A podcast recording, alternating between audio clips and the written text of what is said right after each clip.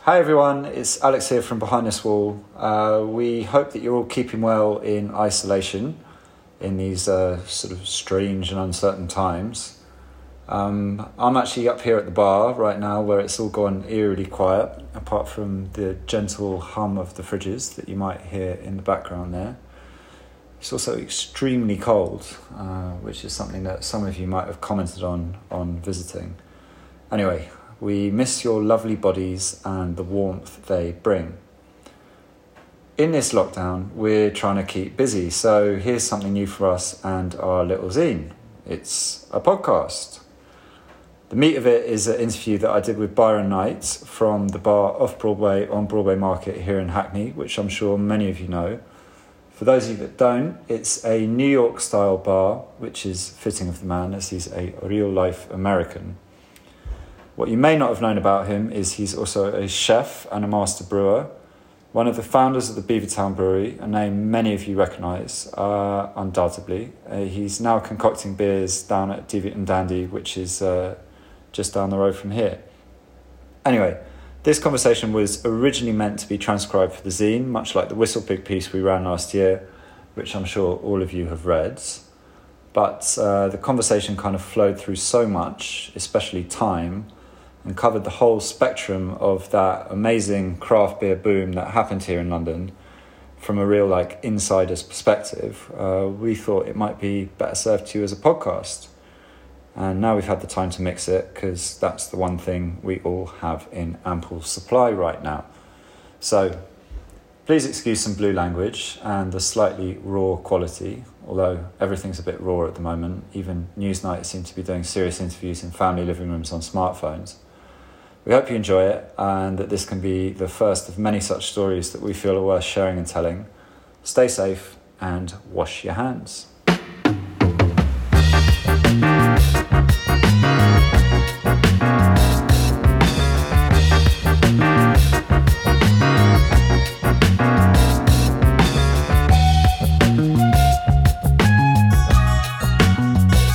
I think that's working. Wait, how long did that go for? What? How long does that go for normally? That can go for however long you want. So the last the last time that I did this, I did it on a Skype call with this guy in in Vermont, and transcribing that afterwards was a fucking nightmare. Wow. I think you can get people to do it for you properly. Yeah, I always like, get 'em. but it was just like the audio cut up on some really key bits when he was talking about the process of like making rye Yeah.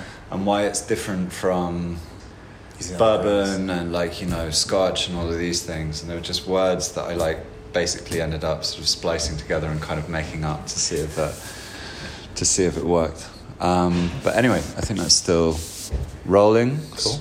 check check check uh, so let's start by saying so when did you first start messing around with beer Uh, first, well, I first started messing around with beer uh, when I was managing restaurants Hmm. in uh, Oakland, California, at the Beowulf. So the chefs there and I would use the kitchen equipment after we closed and do some test batches and bottle them up and ferment them in the basement and then leave them there to condition. what kind of kitchen equipment are you using for that stock pots. Really? Uh, chenoise as our as our mash. You Wow. know, just yeah, just whatever we can find. The nice thing about the kitchen stuff because it's all much bigger than you would have at your home, and we had the whole kitchen to mess around with, and we'd be there till four in the morning. so there's kind of like pre-batch homebrew kits that you can buy now They're yeah, which I, completely- you could totally have gotten those then, but you know whatever. they're kind of unnecessary hey, they make life a lot more efficient. Yeah. Definitely. You know, and if you don't have a stove that you can heat up all water, you know, 20, 30 liters of water at a time. Yeah. Most people can do five or 10 at most.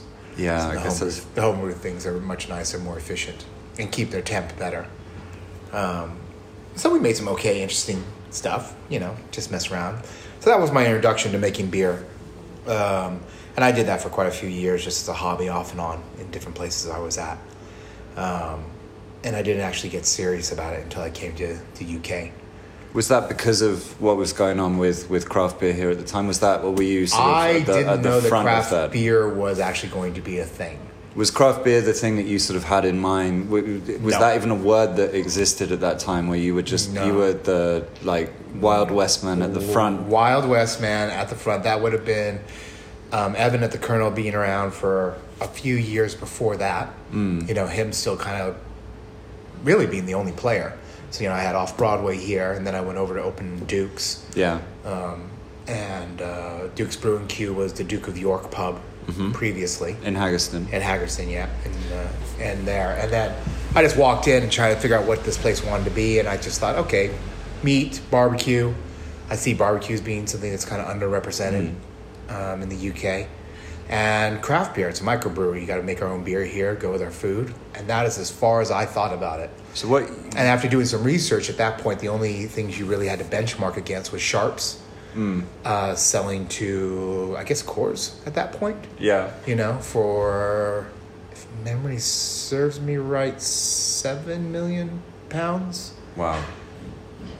I think that's right. Maybe it was twenty-seven million. It wasn't a massive number. Massive at the time when you consider they they put in a you know under a million to buy Sharps as a brand and then Yeah.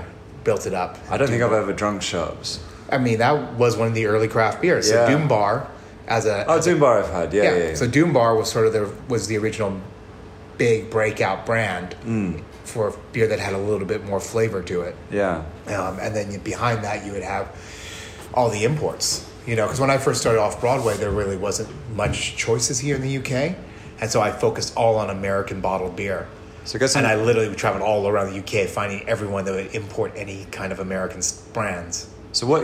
This year, this was around. This would be so we started this in 2008, 2009, 2010, 2011. Right, and there was a real buzz at that time towards like American things, wasn't there? Yeah, It was, massively, you which know, is why I think Off Broadway did well. We had our bottle, our our bottled selection was all American brands. So we were three years into the Obama administration. Yeah. and suddenly everyone's looking across the big pond and going like, "Wow!" And think about also that's also when the when the old fashioned came into its own. Yeah. because of uh, uh, Mad Men, the TV Yeah. show. Everyone was drinking old fashioned. Everyone knew what it was because it was such a popular TV show. Yeah, it's mad that, isn't it? Because before, I guess, like you know, I, I, I was, I'm, I'm half American as well, as you can obviously tell from my accent. It's like, I definitely kept that a secret for a long time, and then it, there was a point around 2010 where it became currency that was that was Yeah, that was beneficial. yeah. That's why I don't have a posh English accent, except for I answer the phone for sales calls. Then, Hello. then I get quite quick camp. Uh, yeah. So do you, do you, do you think that was the craft beer thing? Was that a thing in the US that you were kind of aware of when when obviously you, you said you know with Jukes Yeah. you had the barbecue. Yeah. Pairing that with American style beers, there was definitely a, a, a taste for that kind of Right. I venture, think- and with and with this place as well. I mean, I saw like on your menus here when I was in here having a beer the other day when you you were out. Yeah. Um, they served me after hours because I said I, I said I knew you That's what you should do. That's that's the code. and uh, I won't I won't print that. But like I was reading the menu and it was like you and Rupert met in, a New bar in New York. Yeah. And you're like, we want to do this in the UK. York. in a simplified way. Yeah, Mm. yeah, yeah. Actually, the story of me meeting Rupert was actually from LA. Right. Um, I got a guy named Benji who's a young musician who came to LA to make it big. Um, he's also a bit of a trust fund kid. Yeah. Um, and Rupert was a friend of his, so I met Rupert when I came and visited Benji here Okay. in the UK a couple times, and then when I lived in New York. Uh, we used to work at, the- we used to work at Nobu's and was doing a lot of activist work at that point, and um, and Rupert was quite flush for some reason, so he kept flying over pretty much once a month. Just living that American life. Yeah, to part to party like a rock star. Yeah. you know. And our buddy Benji had this massive penthouse apartment that we were kind of squatting, crashing out. It was his stepdad's Yeah. place. His stepdad was uh, Tony Smith. He was a manager for Phil Collins Right, okay. and Hit and Run Records and Hit and Run Films. So at the that point, he was one of the ten richest men in the UK. Okay. So And you thought this New York life we was can bring fun, that. which it's cool. not so, well, that was so that was the history. You know? Yeah. so that went on for quite a few years. I continued traveling, doing activist stuff full time. You know, going back down to Mexico, going to South right, right. America, going to wherever I need to go to, and, and San Francisco, and then I kind of dropped doing the uh, trying to overthrow the American government, and uh, and now you, and then you wash up in London. and then I washed up in London. It's true because at that point you had George Bush uh, Jr. in his second term, and uh, I said I can't take this anymore. America's Yeah. just going to hell in a handbasket, and so I left the, I left uh, the U.S. was aiming for either Berlin or London. Was Good really choices. trying hard to do Berlin, but I had so many contacts through Rupert and Benji, my friends here. Yeah. things kept popping up, So I was ducking and diving illegally for a couple of years, working and just kind of doing immigration runs every few months, going in and out of the country to extend my visa till I can figure something out. And then Rupert, his father, decided to retire from his print work because he's owned the Rupert's born and raised in this building. So he's Really? Rupert's father's been running a business here for 37 years, previous to us being here for 10 years. So this used to be at Printworks. Yeah, if you- uh, like doing the old historic canvas uh, maps. Okay. That you would see in every pub in the UK. Rupert's father pretty much supplied them all. He would frame them, they'd order them, and have all this kind of historic pubby. But you have the nice like linked sort of cartography still on the walls here. Yeah, there's yeah, lots yeah. of like And, yeah, interesting because Rupert's father was one of the early guys that would have like a computer printer or something and just do small single runs Hmm. and things like that, do framing downstairs. He actually got just at the tail end, the last five or ten years of him doing business here as uh, off Broadway print shop. Um, he would get all the street artists in here. Well, Matt, I remember one of the early menus here when you were still doing tacos Yeah. was like all based on like local street names. Yeah, yeah, yeah, yeah. It was all divided up into the sections of these new exotic. pla- I just moved here and they all sounded. the exotic East the, London yeah, location. Lauriston Road. Where is this Lauriston Road? And then I find it one day, and I'm like, "What? This is this is it. That's this is the pretty spot. overwhelming. Yeah, it's just like six houses. Yeah. there's nothing even there. Um, so yeah, so then Rupert and I started that business two years in. Mm. It wound up being successful. I sponsored my own visa. I just hired myself as a con- as a bar manager. And then Jukes was completely And then, separate yeah, after three that. year- Yours was three years after that. Rupert was like, "Uh, these bars is a lot, way too much work." I think he was really heavy into pledge music and a few Yeah. other, uh, IT things, and he didn't want to go in with me on Food. on opening a restaurant. Yeah. And so then I went out looking for business partners, and then Why would you open a restaurant after opening a bar? uh, because I, food was in my blood. Food's in the blood. Yeah, I love food. Um, This is I'm- the I'm- famous I- like Anthony Bourdainism that you know, the bar business is a good business, the restaurant business is a terrible business. It is, and It's you do a- it because you're passionate about Yeah. Mm. it. You're passionate about flavors and doing things. You know, if I had to list what I was good at, I think I'm definitely a very good chef. Cool. I'm an okay bartender, Mm. and I'm pretty much a mediocre brewer. You know, on that on that level, and a good host, but I'm a great host. good party host. Yeah, I'm a good That's party the most important thing, right? So then we opened up Duke's Brewing Q. Um, I went in and just said, "This is going to be a craft beer microbrewery. We're going to make beer. We're going to make bar- barbecue. It's going to be lovely. Hmm. You know, everything that comes out of a smoker, we'll put it on a plate. Um, you know, and I had no idea that barbecue was going to become a big thing. Well, So- you were you were definitely listed back then. Uh, uh, you know, again, Yeah. I was I was sort of wet behind the ears and new to the area, and I, I only found out that you were involved in Jukes, like obviously through talking to you up at the bar. Mm. But I remember again with that big taste for looking for like good American things to eat that everyone Yeah. wanted at the time. You had the burger boom going on. Yeah. Yours was in all of the articles. Yep. This is where you go to get barbecue. well, it was in us London. and Pick Q. So, um, Yeah. So uh, But pick queues expensive. You had to queue, and it's like you know, Yeah. you're in Soho. Yeah, well, and he was definitely going the fancy. We were actually researching together. We actually researched barbecue together. Hmm. The chef there and Jamie, the other owner, we would all go out on trips and field days finding barbecue. Jamie's the whiskey guy, right? uh, yeah, he's in the whiskey. Bar, only bourbon behind Yeah, the bar. yeah. yeah, yeah, and the chef who was really nice, Tom, absolutely lovely. yeah. Who's now doing Coombshead Farm, right? Down in think so, yeah. yeah. Um, so we were all looking at barbecue and restaurants together and researching what kind of barbecue. And I could tell early on that he wanted to go a little bit more refined, and I wanted to go more But did authentic. they, they, they started as a as a street food truck, wasn't that right? Were Yeah. they on the embankment or something? Yeah, exactly, And then it went into bricks and water. yeah, over on Carnaby Street. Or And so on- you would just like And so we were we were early. So we were all researching before they opened up Carnaby right. Street. And so yeah, it's early days, and then uh, the brewery did its thing. We started uh, quickly realizing that we did not have enough space, to even run a small brewery that can su- supply beer to our own pub. So we had the mash tun, uh, the kettle, and the hot liquor tank up right across from the gantry of the restaurant of the bu- of the kitchen, and then we would pump the beer down to the basement of Duke's where we had our fermenters, Yeah, and we had three fermenters down there yeah. plus sort of our cellaring equipment.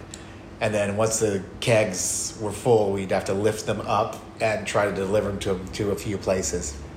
So That were last- people were people onto it straight away? Then they were like, yeah, that was good because there wasn't Yeah. no one doing it, so there was definitely a demand. You know, you. We started up. Um, who beat us to London Fields?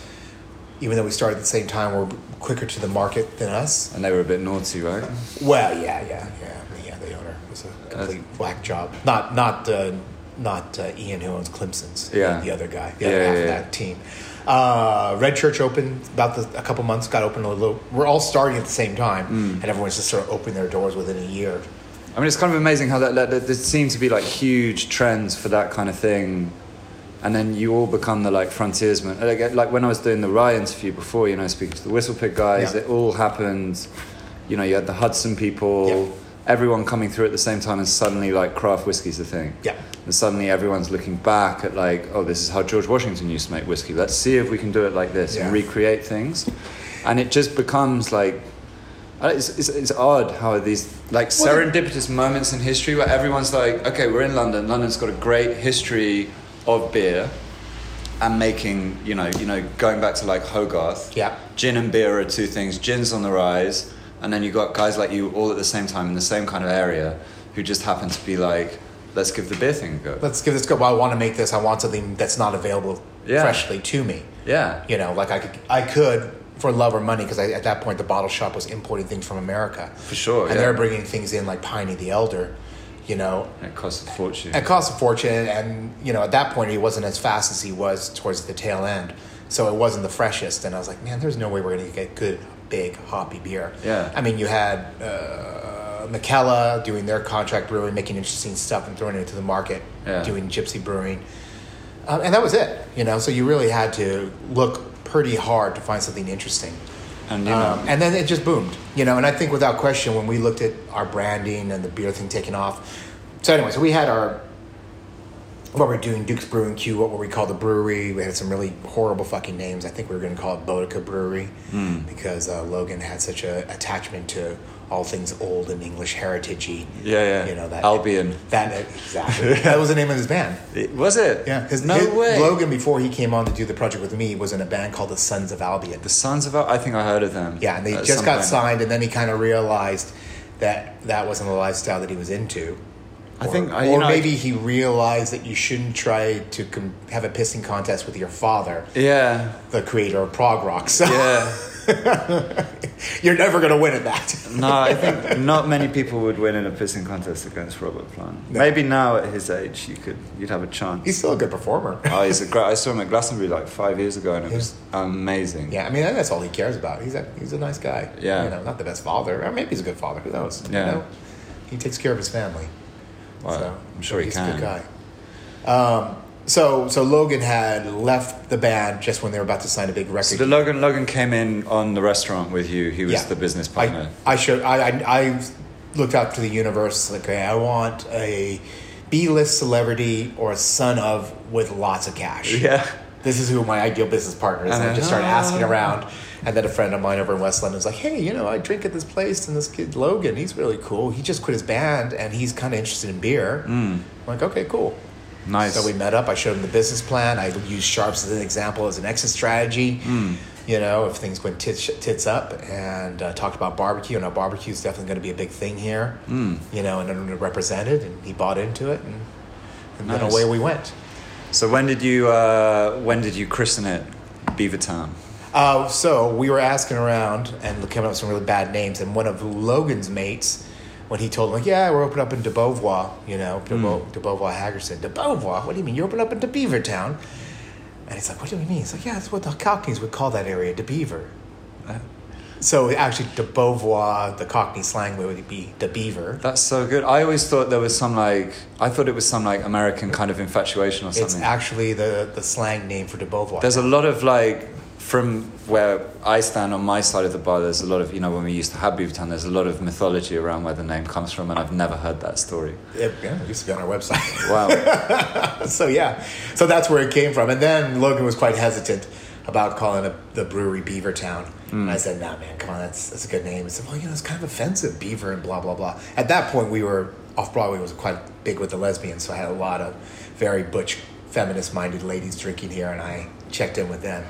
And pretty much the answer was the same. Would you drink a beer called Beaver Town? And the answer was, I would drink the shit out of a beer called Beaver Town. Like, there you go, we're fine. there you go. You got a ready-made like affluent market. Yeah. um, I think being a little bit more edgy and really kind of owning that uh, American vibe, Mm. it definitely fit in with what I was doing. It definitely fit in with what Logan was about. He really liked the American thing. Yeah, it's a huge Kinda move mixed. away from the like Albion sort of English prog rocky. Yeah, but I mean, our first beer is like look at Neck Oil. Neck Oil was was a homage to uh, ba- Batham Batham's brewery Yeah, up, up okay. Mm-hmm. in Midlands, which is what he him and his father used to drink when they were growing up. Mm. You know, in the local pubs. And then Gamma Ray was the. And Gamma Ray was an Alpha series that didn't come on until much much later. Right, okay. You know, so Smog Rocket, um, Eight Ball, uh, Neck Oil, uh, Abel's the red rye one, right? uh, Eight Ball's Red Rye. Yeah, Yeah. Smog Rocket was smoked porter. Uh, neck Oil. Was there a fourth in our portfolio? Or was it just the three? What am I forgetting? No, I think that was it. Yeah. I think we only had three as a core brand to start with. I mean, and interestingly, you said about the whole thing about rye whiskey. Yeah. Eight Ball came because I was super into rye whiskey at the point. And so Logan and I were sitting here drinking Mm. no one was bourbon, doing- rye, and scotch. I was going, like, you taste this. See, if we actually made a beer with a rye base, Yeah. it's going to be fucking incredible. It's going to have that little slight medicinal quality, that slight iodine kelpy finish to The it. spiciness. The spiciness. you Yeah. get. It's like, yeah, yeah, yeah. So we developed the recipe for Eight Ball. And no one based else- on our based on our love, my love for rye whiskey. was anyone else doing red red rye be- beer at that time? Nobody. No. No, I think we had. I think I was able to find an example from. Uh, uh, who are the guys who do uh, Bear Republic? Right, yeah, they yeah, had yeah. they had a rye. Yeah. That I was able to get a hold of to try as a, as a tasting of what rye would taste like in a beer. So I think a lot of the like, you know, I think with the with the the, the like the Hook Island Red that Five Points did. Yeah. That's my favorite of their range. Definitely. You know. As it becomes seasonal, it's actually not that popular, unfortunately. Yeah, I'd it's love to a get shame, that all man. year. Um, you know, at Five Points, uh, I don't know so many stories. but anyway, so so Five Points didn't start till what? Maybe a year and a half, two years after we started Beavertown, Mm. um, because that Ed Mason, uh, Mason, and then Steve Taylor, they had a pub where Brew where Brewdog is now on the top of Brick Lane, Mm. and that was Mason and Taylor's um, and uh, they sold the space. The lease made a lot of money. Steve took his money and started a beer consultancy, and then Ed took his money and started Five Points. Wow. You know, and he was smart and hired a very good, experienced brewer. And now they're back in the pub game. Hired hired Maureen as a sales executive from America, a very good brewer, a much bigger kit than I would have ever dared had the balls to do early on. And he was definitely did the right thing. It just produced really good, reliable beer from day one Yeah. you know. And I remember sitting at the the sh- it was the Stoke Newington Church. They had like a little like craft afternoon talk about craft makers, the makers or Mm. something like that. And Ed was there. and I was trying his beer, and I was like, man, I'm totally blown away. Your beers are so much better than mine. you know, so much more consistent. You know, just lovely, good. But you had that drinkable like rounds. I guess you had that sort of slight punk aesthetic that Yeah. you know was very desirable as well. Yeah. You know. Well, and it wasn't doesn't necessarily start that way. Lu you know, Logan and I were so worried about the branding and hitting the market correctly. We like went out and found at the end of the day the cheapest branding marketing agency we could find to work Mm. on our brand, and I think we spent thirteen k on the branding that they developed for our very Mm. And it's first. the same one that you're using now. Hell no No? no. they came up with a bunch of things. We went with a keyhole design.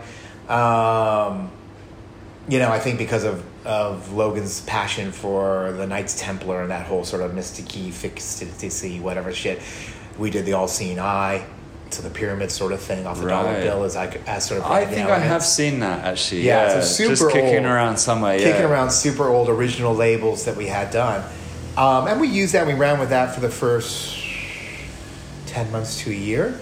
And then we started doing the Alpha series, and I'm like, okay, so this branding shit is way too expensive, Yeah. and it doesn't feel interesting. So I started using local artists, you know, just to do the first Alpha series beers.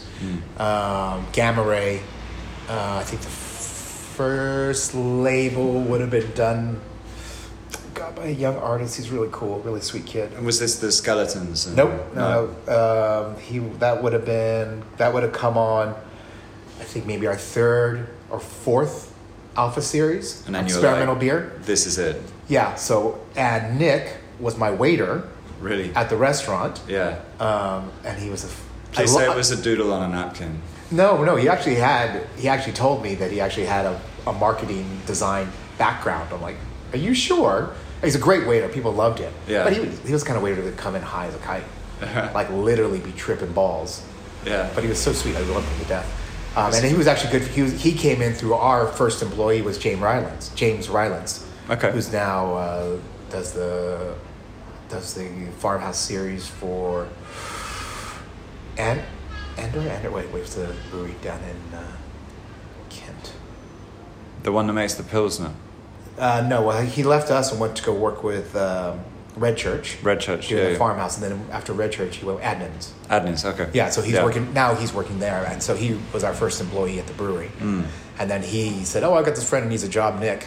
Mm. He's worked at this fancy restaurant, so I thought he'd be like some sort of polished, fancy, nice waiter." And then he came in all greasy haired and just like, "Oh man, did you wash today?" Mm. Yeah. Mm. He's like, "Yes. Well, could you do something with this?"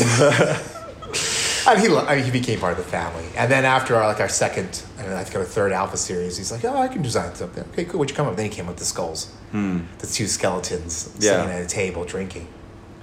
And then he just kept working with him, and he kept retooling and redoing our designs. And we had another guy come in, a friend, another guy from uh, that got recommended through the Colonel, or who worked with the Colonel. He designed our second branding incarnation, you know, which was just focused just the pyramid with sort of a landscape at the bottom.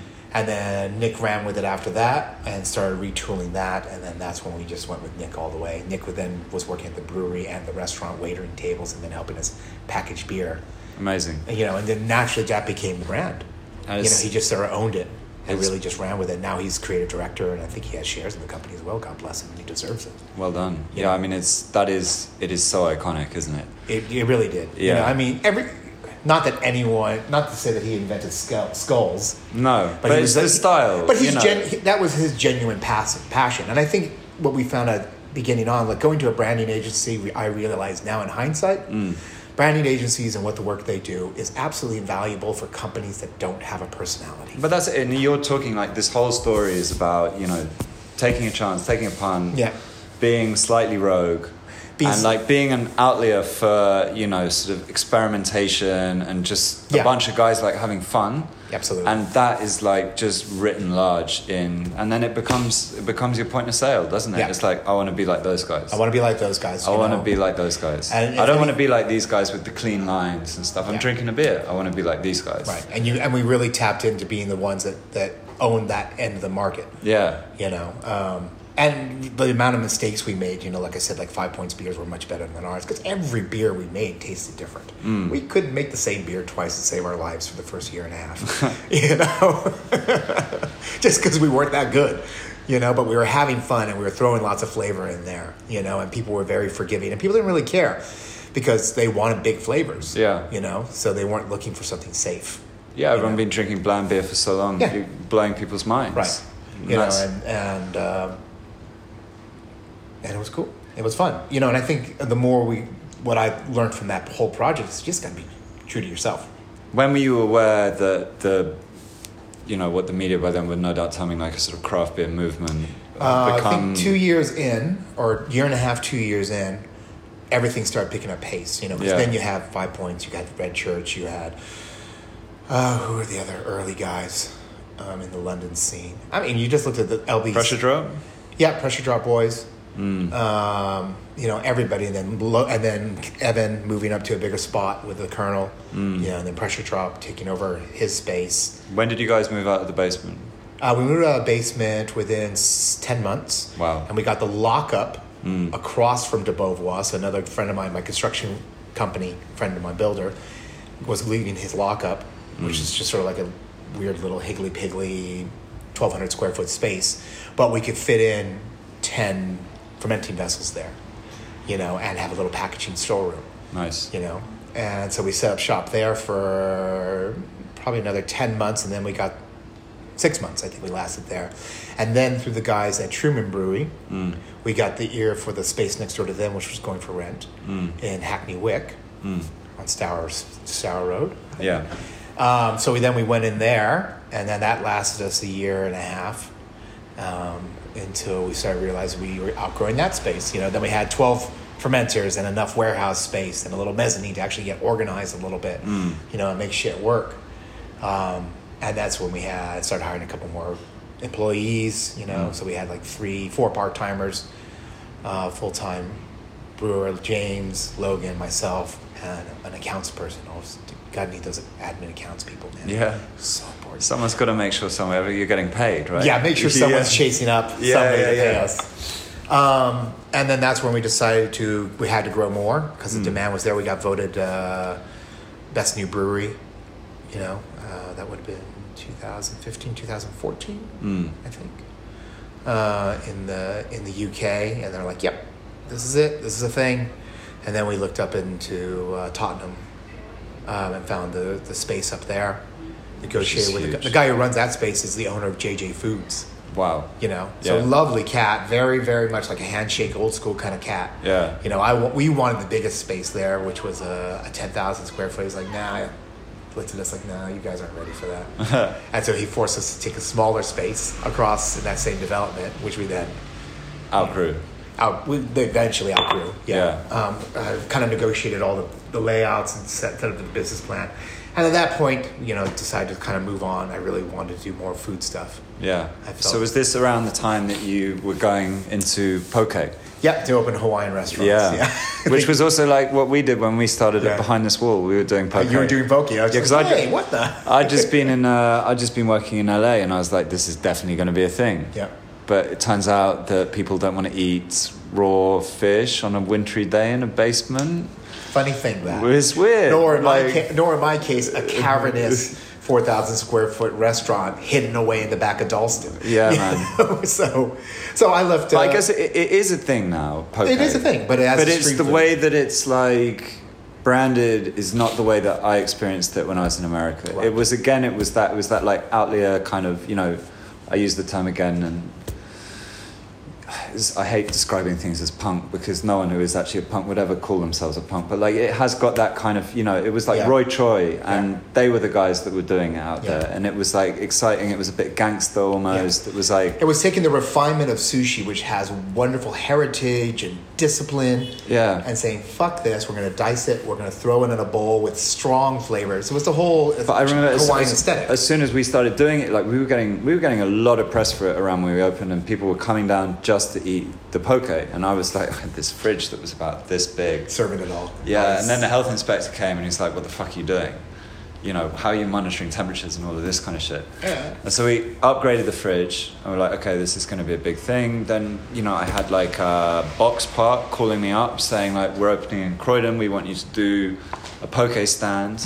You got uh, Jizzy Erskine like writing an Yeah. article saying like, "This is the next big," and then I think it all just shifted in this direction of like uh, the, the, the, the aesthetic is so like a hobby kind of like alulu uh, it's, it's that like horrible american tourist side of hawaii yeah, you know Yeah. with the sort of flowers around your neck and i I just like went off it really really fast yeah. um, I mean, at that time when I had Pond, I was also had gotten a, an agent from a publishing agent, and we were working on a cookbook. You know, working on that whole Pacific Rim Hawaiian style food. mm, Um, and I knew that other books in development were like Island Pokey and Poke. yeah Um, Pokey, the other guy who has a food chain or has had a had a food truck at that point. And I wasn't getting any bites from publishers. I'm like, come on, let's just rework the book into this straight up Pokey book. It's fine. Let's just get it to market because I Mm. think that's maybe I I was already realizing that my fine dining approach to Hawaiian Mm. wasn't the right vibe. You know, like very quickly. yeah, but it's I guess like now it's just found its its, its place is like this sort of middle of the road kind of like Mm. washed blue. Yeah. You know, Pret a Manger does fucking poke. That's that's where it's at. that's where it's at. you know, Definitely. and that's where it's going to stay. Yeah. Like, there's no way of sort of shifting that. no. I It's- mean, well, you know, It's clear, it, it fits the clean eating bill, you know? It and does. that's- It definitely does. It's healthy. It's got good flavors, and it can tick all the boxes on every level. Mm. And people love sushi. And it's an easy lunch. Yeah. You know? And that being said, I think you'll find that if you ever wanted to revisit it and market it to the masses outside of London, that might be where the growth still lies. I mean, I'm I've sure one, they're reg- gonna- I've one regular customer. Still Tom harps on. comes in, you know, he comes in less now, but every time he's like, when are you going to do the fucking poke again? So I just do it as a special event. Yeah, I tried to do it on Tuesdays, and then like you know to get people in on a Tuesday, and then he's like, "Oh, I can't come on a Tuesday." So it's like you lost the one customer that was really going to be keen about coming down for that thing. But yeah, maybe the summer now it's quieter. Should should revisit that. Yeah. It could be. Um, so when you were doing that, you were obviously like So- working your way out of Beavertown, and then I guess Yeah. towards your current project, which is Well, so the so the Hawaiian restaurant, which was called Pond, you know, that was a four year uh, melee into Interestingville, which then soured me from food. Mm. was Duke's shut by this point? Or No, Dukes is still open. Oh, Still going. Yeah, still going, but kind of floundering Yeah. um, because there wasn't getting any love. There was always talk about getting locations and duplicating Dukes as a brand. Um, I'm a bit, I, at the time, my vision was very much seeing how Byron Burger expanded. Every Byron Burger had its own personality. It wasn't cookie cutter. I thought that was quite smart I thought Barenberg was really good for you know, a bit. back like, in the first yeah, day, yeah. in the in the first days, and um, and I kind of saw that as well. Like I really s- thought strongly, and I still kind of believe that to a certain way on, on having brew pubs. Hmm. Um, having a pub too heavily branded as your own brand, I think limits you. I thought at the time limited you to the audience. Hmm. You know, like if you're Beavertown branded pub group, Hmm. you know, then it doesn't really make sense featuring other people's beers. Like you kind of want a middle of the road, sort of a So you thought Duke's was a good was a good heading brand. to- yeah, yeah. You know, doing maybe stripped down barbecue in every location, a nice, good, food, solid food offering that everyone would like. I mean, you could go all the way straight back to straight up burgers Mm. if you needed to. Um, and then having a really good craft bar, and everyone knew there was Duke's Beavertown. They were married couples, Yeah. you know, and they would work and grow and grow and grow. In my business plan, in within the first five years, we should have had seven. Um, Beavertown's however close. Alright? Yeah. I do. Good. I've got 25 pound last like this is. Tell the girls if they want to see Bell get from my sons, if they want the book, they can order it on online. Okay, cool. Alright, alright, cheers. Cheers. That's fun. I don't know what that person was talking about. Yeah, I have no idea. I don't think she knew really either. Um, so I kind of envisioned that's the way we would have grown. Yeah. Like I was looking at places in Leeds, Logan and I were, and I really thought, yeah, let's fucking expand. Hmm. Let's get out of market early. Let's let's hit these college towns all over the UK and have a Duke's Brewing Q and a Beavertown tap room. Hmm. Yeah. Hmm. In every single one. That made sense to me, but it just didn't happen. Um, I think running a business um, and kind of running that quick, we were just trying to catch our tails every single day, try to produce enough beer Yeah. you know and that was the beauty of being early to the market and having the right branding to fit the bill you know you couldn't make any mistakes we made no money for the first three years four years But you're never short as well. well we were subsidized by the restaurant Yeah. Mm. so the restaurant was a cash cow that was feeding the brewery and keeping us afloat you know and that's why it just made sense to me like okay i see i see i see let's Mm. keep doing this let's keep doing that um, and then after i left then you know logan decided to double down um, On the brewery. Mm. on the brewery and you know invested a lot more money and got the bigger kit and did everything and then that started ticking over and then have being able to open the floodgates a little bit Mm. um, made sense Yeah. you know, and then for whatever reason he decided to do Heineken. I, I understand the reason he wasn't financial. Mm. Uh, so that's fine. So that's where they are now, and we'll see how it plays. Yeah. It's You know. funny, isn't it? It's like you sort of take a little bit of the magic out of what makes it special by Yeah.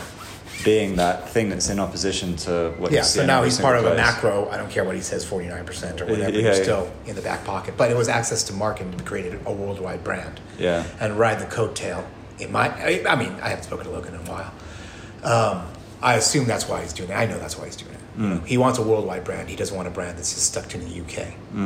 And you can only do that if you have access to a worldwide distribution chain like Heineken that can actually say, "Okay, cool. We have a brewery facility in this country. We can now brew your product there." Makes complete sense. Yeah, for sure. You know, and that makes also sense for longevity. He can now have a brand that's going to outlive any trend here in the UK. Mm. Um, so cool. And after the Hawaiian thing closed, back to whatever, my progression. Um, chefs were the bane of my existence at that restaurant, and I was like, God, I don't want to deal with chefs anymore. Yeah. I'm s- I love food, but I cannot deal with the cooking culture in London was so poor. Hmm. You know, no one really understood how to be a proper chef and what it took and dedication. Everyone was just interested in being But I guess is what you, Darren's. that you got the rise of Instagram as well. Yeah. And it's sort of like, oh, I can just be, I'm a chef. I can put a hashtag behind my thing Yeah. and then boom, I'm away. Yeah, And I- like, you know, you don't need to do the hard grind. You don't need to wash dishes for, yeah, if you look right and you can chop an onion, There you You go. can film a little video of yourself doing It's it. like, dude, you're not a chef. you know, I paid my dues. Yeah. I've been doing I've been doing restaurants since I was 14 years old. For sure. You know, um, and uh, and then, and then I said, you know what I miss? I miss brewers. Brewers are nice. so I looked into starting another brewery. Um, got together a few friends. They introduced me to a few other people. Got the backers together. and We started Deviant and Dandy. We were going to turn uh, Deviant and Dandy, the location in in Dalston, into the to the spot Right. but that didn't work out because the landlord got greedy and just kind of screwed me over. What's happened to that spot now? What are they doing? Hmm. Uh, now? they got another restaurant catering firm in there right now. Okay. So that's what they're, they're doing something. I don't know how they're doing. It should go well on you'd think, but then it's tucked behind, isn't it? onto Yeah, it's this quite where hidden. it's like Yeah. it's an odd place. It is an odd place. It's a great space. Yeah. You know, but yeah, whatever. We'll see. I moved on, got the railway arch over in Sure. Hackney Central. Uh, very, very early days went in there. Yeah. And When the narrow way was still empty and Scary. scary auto shops. Yeah, Yeah. yeah, yeah. It's still kind of scary. Um, but We know that. slowly, two years on, they're finally getting it together. Hmm. You know, on the Bohemia place.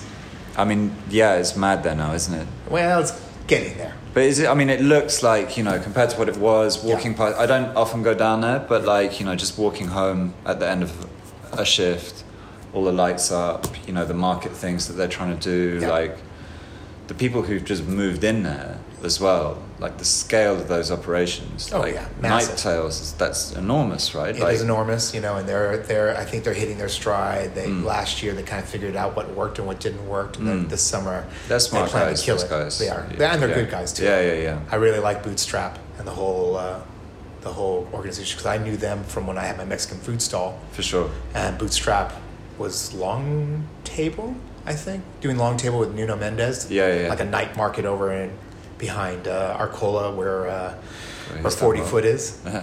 Yeah. So and that's where I had met Nuno Mendez and stuff working for him. But Bootstrap was part of the the Dalston Roof Park kind of group. yeah, They, they were running. Yeah, that, yeah, weren't yeah. So they? that's where all those guys came from who Yeah. started Night Tales, Yeah, for sure. and now they're background bars. Background was that's it. Um, so I've known them for a long time. And then you had, same time we were doing that, we had St. John, the Hackneys, now it's St. Hackney Church Brewery is now what they're called. Yeah. They had to rebrew- rebrand. Well, because Fergus didn't like that. Uh, the guys at Hackney Brewery didn't like it. Really? Yeah, they're the Oh, ones so it wasn't anything to do with St John. No, they No. didn't, St. John's didn't care. no. so you do your thing. yeah, they didn't care. It was actually it was actually Hackney Brewery that forced them to change their name Okay. to Hackney Church Brewery. Um, and who else has done that? Then you just And got then, lots and then of you other had little- Pressure Drop next door to Oh, yeah, us. of course. Yeah. yeah. um, who then at the same time when we were moving in were moving out to Yeah. go next door to beavertown ironically yeah. yeah.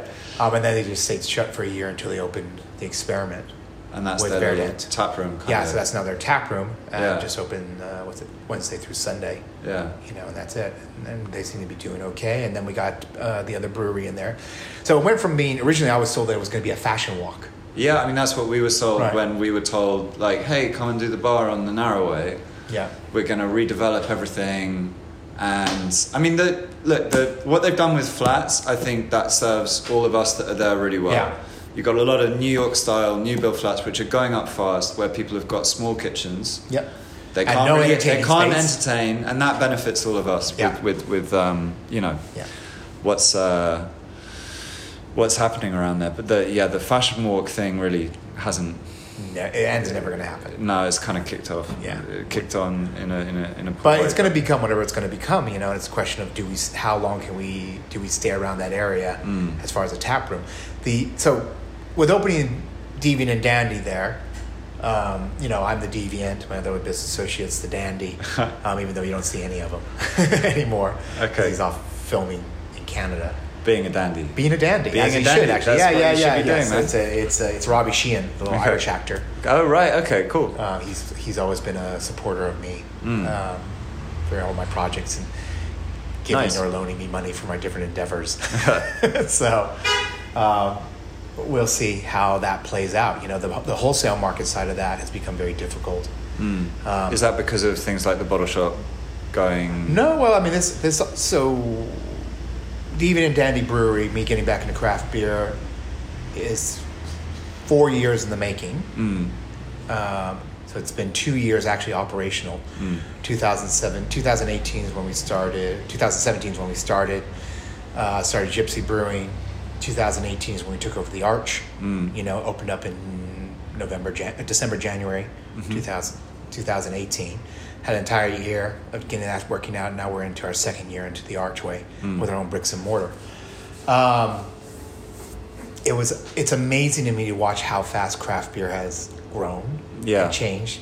And three years, four years ago, I would have said, okay, now is the last chance to get into the London market. And I'm definitely right on that. Mm. Yeah. Because it has closed up tight. I guess it's similar with gin now as well, Yeah. isn't it? It's those two things. Yeah. Like, they have definitely hit saturation point. yeah, I mean, you know, it's like, I mean, you run a bar as well. There's only so many people who can come in every Tuesday and be like, I've got a new gin for you to I'll try. give you- And you know why? It's like is how that- much? How much does it cost the bottle? Is it cheaper than beef, 27. beef eater? No. So hey, close. um, you know, and it's, and it's the exact same thing. You know, so I mean, we try and you know, I think with the gin thing compared to the beer thing, we try and push like there's, it's very rare because gin's not something you can drink neat, or you can, but people don't like to, the, the market's not really there. Some of the barrel aged ones definitely, Yep. but it's not a thing that people really go for. It's not in the culture.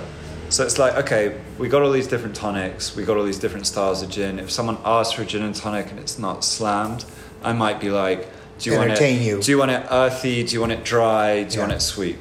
yeah. And give them some options. But otherwise, it's just like, from, from there you go. There you go. Easy serve. London dry gin and tonic. And you know, and it's the same thing. Tonic is, in my opinion, actually. I mean, I, I have my I, I don't I hate tonic. Mm. I could, I thought I hated gin. Yeah. And I realized that I hated tonic. Yeah, fair I enough. love gin. Yeah. gin makes great cocktails. Gin and soda?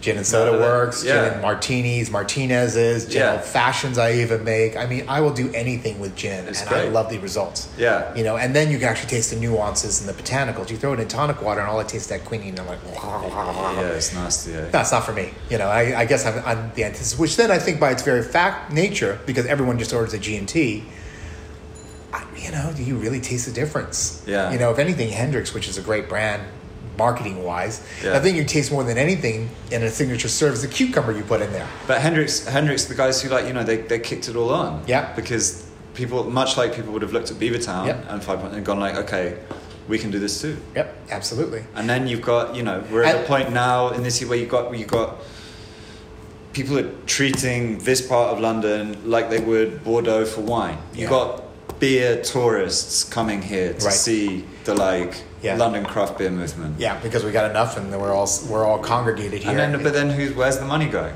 It's spread out too thin, isn't it? it is spread out too thin, and I can't get the market share. Yeah. you know um, because what's happened now very quickly once uh, i think once uh, camden town brewery got bought up by ab inbev Mm-hmm. that really marked the change the, s- the switching point Yeah, I I remember that. You like, know? big news. big news you know and, and i don't fault the owners jasper you know he, he was we, he was a supporter of us early on i was a supporter of him um, is exactly what he wanted to do you know he's got a finance background he knew what he was doing you know it wasn't a, a, a deep love for craft beer Yeah, I mean, you know, you got your exit strategy as well, like you Right. were talking about before. So I thought, okay, macros versus micro, you know, we could still win out on that front. People are going to want to pay a little bit more to support craft.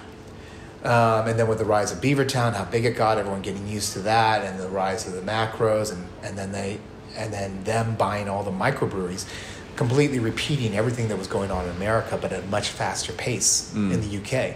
So when we started Beavertown in 2008, uh, 2010, 11, uh, right? um, within we were the seventh or twelfth member of the London Brewers Alliance. London Brewers Alliance, which is an organization, you know, loosely affiliated people within the M25. Uh, for years was just Eaton, uh, Weston and Eaton, something like that. Some I can't remember the brewery. Uh, Colonel um, and um London Cr- Brew, uh, London Pride is done by Fuller's. Yeah, yeah, yeah. Right? Yeah. Uh, and then that was kind of it. I I think it was like five, six of them, and then we were like the seventh player to come in, and then suddenly there were twelve, and then we could. They were excited because we had a meeting that could fill a table. Yeah. you know. And then it just kept growing and growing and growing. By the time I left, uh, three and a half years later, I mean, there was forty breweries there It's mad, isn't it? okay in four years now seven years Mm. down you know of that line and almost pu- now ten, over pushing 10 years there are 100 to 130 breweries within the M25. Wow. So that's a massive change in market. So anyone who's wondering why, and with the gin as well, it's obviously London tap water is is special. right?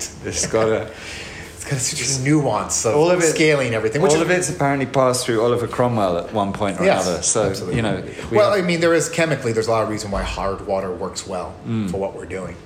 Uh, so it is quite special in that sense that it's quite crap for drinking Yeah. liquid for making beers out of because it changes the chemistry of the water, which then leads to different extraction levels and blah blah blah. It's really it is good on its own thing. It makes sense. So look at this 130 whatever percentage growth that is we did in a decade Mm. in the craft beer scene what it took america 30 years it's mad.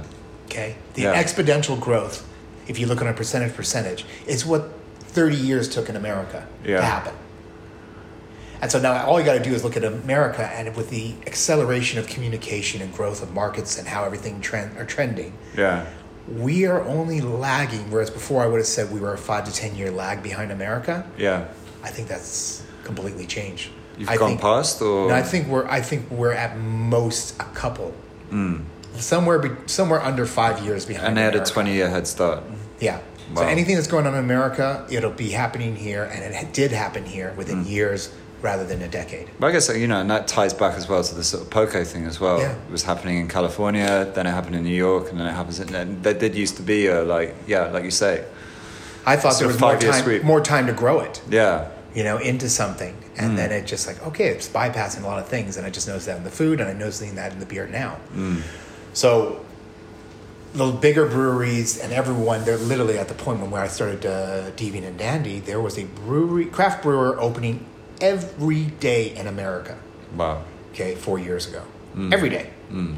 Everyone was singing and dancing. Woo, woo, it's, the s- glass ceiling's bust. There's room for growth for everyone. it's a gold rush. Yeah, it was a gold rush. Yeah. Um, and then two years in, it started flatlining. Three years in, it definitely flatlined. And then you see everyone selling up. Mm. You know, and then the Mac, the big brewers are coming in, buying all the craft brewers Mm. in America because they need market share and they need to close the gap on their brand. You know, they need to make their cheap brand look more affordable by buying craft brewers and making them cheaper yeah.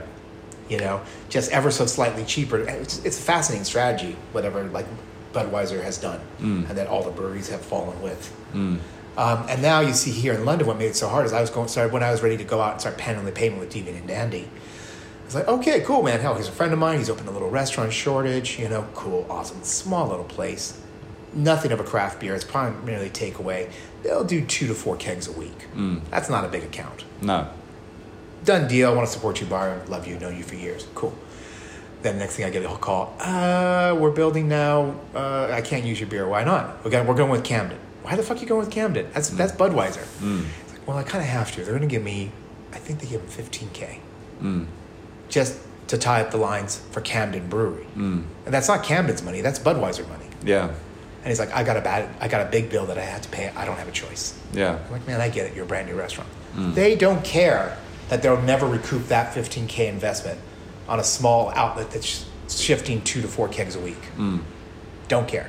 They have to tie those lines and keep their brand present everywhere In the right places. in the right places. Because suddenly they realize, and it becomes a, a brewing, like many businesses, is a, is economy of scale. You know, I cannot produce a beer as cheaply as Camden Town can in their brand new facility up in Enfield. Mm. You know, because they have brought down the ke- costs, they own their own kegs, they have their own fleet. Mm. So it just becomes a volume game. They will make more money to me because they're gonna s- they need to sell more beer than I can. Mm. I can never bring down my prices, and you know, in all honesty, you know, whatever it is you you think you pay for a wholesale keg of beer, um, eighty to ninety pounds is about as low comfortably to still make a good margin that a craft brewer can produce a thirty liter keg Yeah, right? Now, if you have the economy of scales and you've got a big, massive brewery and you've got a 50 to 100 barrel kit, Mm. you know, and all the fermenting vessels known to man that you can double, triple brew a day Mm. into them and have 300 barrel fermenters, all of a sudden your ability to sell a keg profitably drops from 80 to 90 Mm. pounds that you could still turn a profit at 67 and at 67 pounds you're in line with the same pricing as Coors and Budweiser. Yeah, for sure. But you still got at the moment we're in that sort of grey area where you've still got uh, craft perception Exactly. amongst the consumer. Yeah. Well, So you're at- cause, c- because as well because they've done this work and gone and put it in the right places. Yep. So you go into a cool new restaurant opening in Shoreditch and Yeah. it's got Camden on tap and you're like, okay, cool, Camden's still cool. Yeah. You don't really know or you care. don't think no one no one reads about the stuff behind the industry. you except know? except the serious beer nerds, and they're Yeah. great, and they support the local providers, you know, which is great. they go to Mother Kelly's. They go to Mother every Galleries, they weekend. go to Craft Beer And they- Co. Yeah, They're cool with paying six pounds, seven pounds for a half pint. yeah. You know, it's something really interesting. And I think you know this sort of tourism thing that I mentioned before. They they'll go out and they'll go looking for the things. But yeah, like you say, it's not it's not really sustainable Yeah. in the long run. Hey, I thought the blowback on Beavertown for doing the Coors deal would be much bigger. And it has been big to Hmm. them, but they don't care. No, It doesn't affect them. And also, like you got to look at like where it, you, the, the the new Tottenham Stadium opening. They've done the bar in there. Yeah. Like that's just opened it up to a whole new They're not ream gonna of be- people. they're- that's they're like gonna be they're, you know hand in football hand with fans are s- sports. so brand loyal. It's Yeah, like especially Tottenham oh, fans. I go to Tottenham every weekend. And now it's a It's Beavertown bar. I only drink Beavertown beer. That's my team's beer. Hot sport, Yeah. hot Spurs ale. I guarantee is going to be some next Fuck man. unholy freaking I mean, creation. I'm, not, I, I'm an Arsenal fan, so I can't drink it anymore. you can't drink it done. I, can't, I can never drink Beavertown again. I'm not. I'm not any football fan. But I must say, if I was going to be a football fan, Tottenham had always seemed interesting to me because of its Jewish roots and things. Yeah, like they're that. cool. I mean, That- you know, that- begrudgingly, they're cool. My, my grandfather used to be the little physio man that ran on Oh, really? the pitch at Arsenal. Nice. He fixed up the players. So I've been going since I was like that big. But um, yeah, I've been I've been slightly envious of Tottenham this season. yeah, yeah, yeah, yeah. They've done well, and now they've got this cool craft brewery stadium. yeah. But it's not actually craft brewery anymore.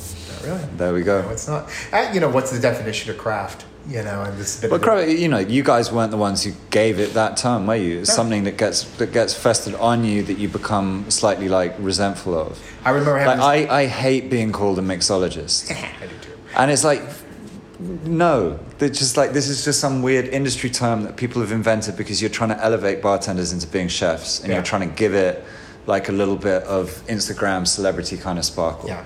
You know? We're just making drinks. Making drinks. I am not a chef.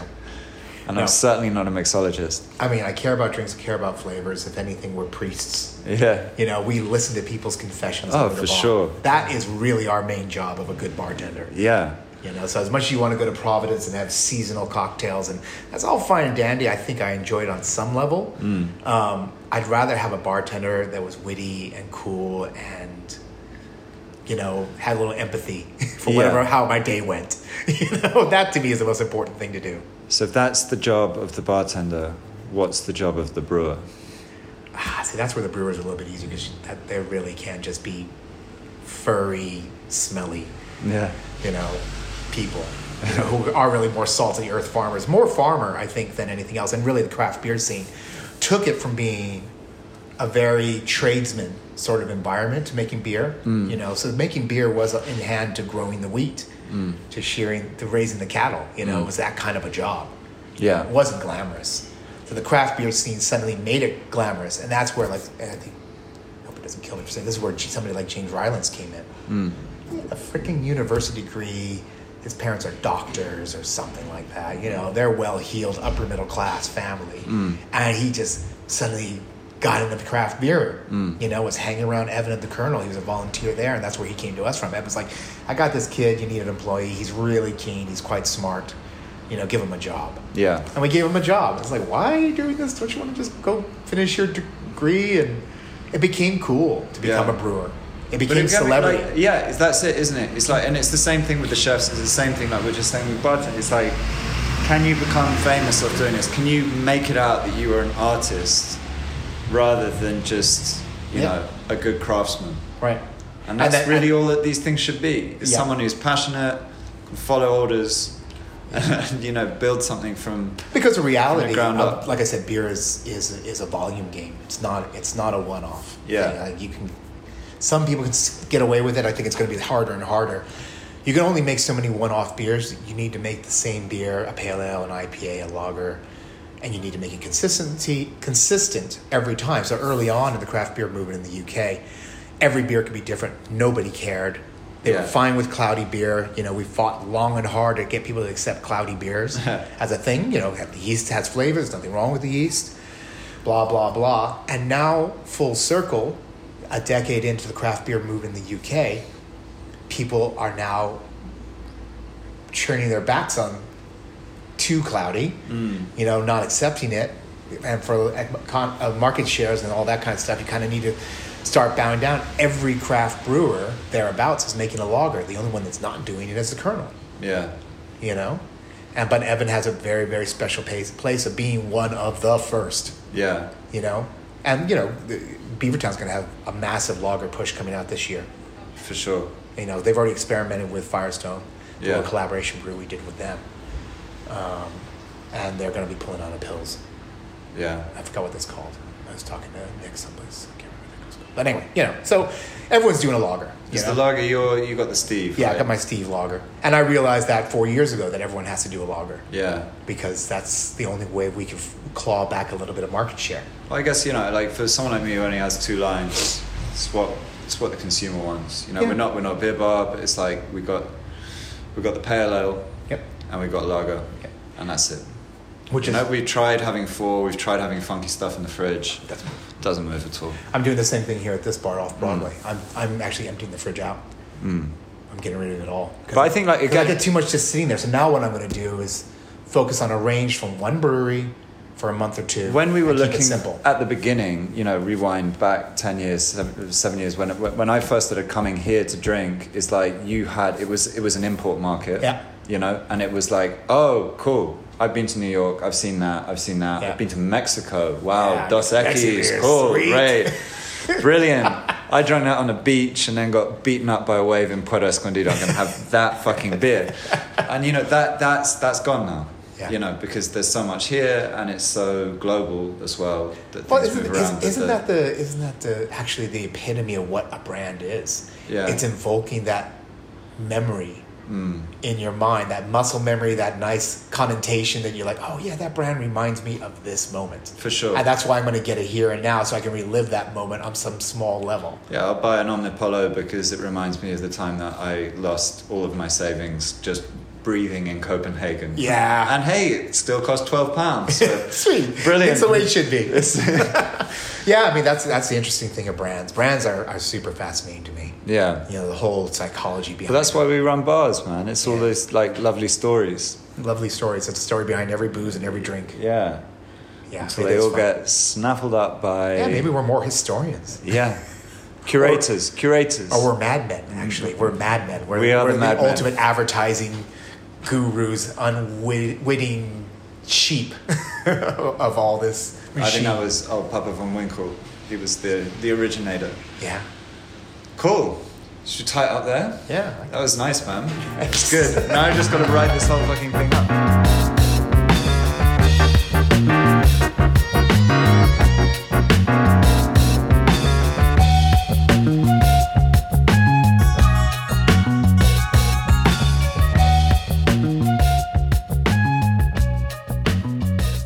Hey, so we hope you enjoyed that. Um, thanks to Cami for putting it all together on the mix. Thanks to Anna for the amazing jingle. Although, just uh, for full disclosure, in case anyone from HMRC is listening, Anna is furloughed, so she just did that because, you know, she wanted to for fun. Um, hopefully, we'll have some more of this kind of stuff coming at you soon. We've got a few things going on through the site at the moment. We've got some vouchers, which, if you would like to purchase, would really help us out in a huge way, uh, just with our current sort of cash flow issues in the coronavirus crisis. You can purchase 25, 50, 75, or 100 pound tabs, which will be redeemable once we reopen and we should have a uh, bottled version of the spring menu out next week, which we will be able to deliver to your doors. Anyway, once again, hope you're all keeping safe and well. We miss you all lots and can't wait to see you soon. Thanks for listening. Bye.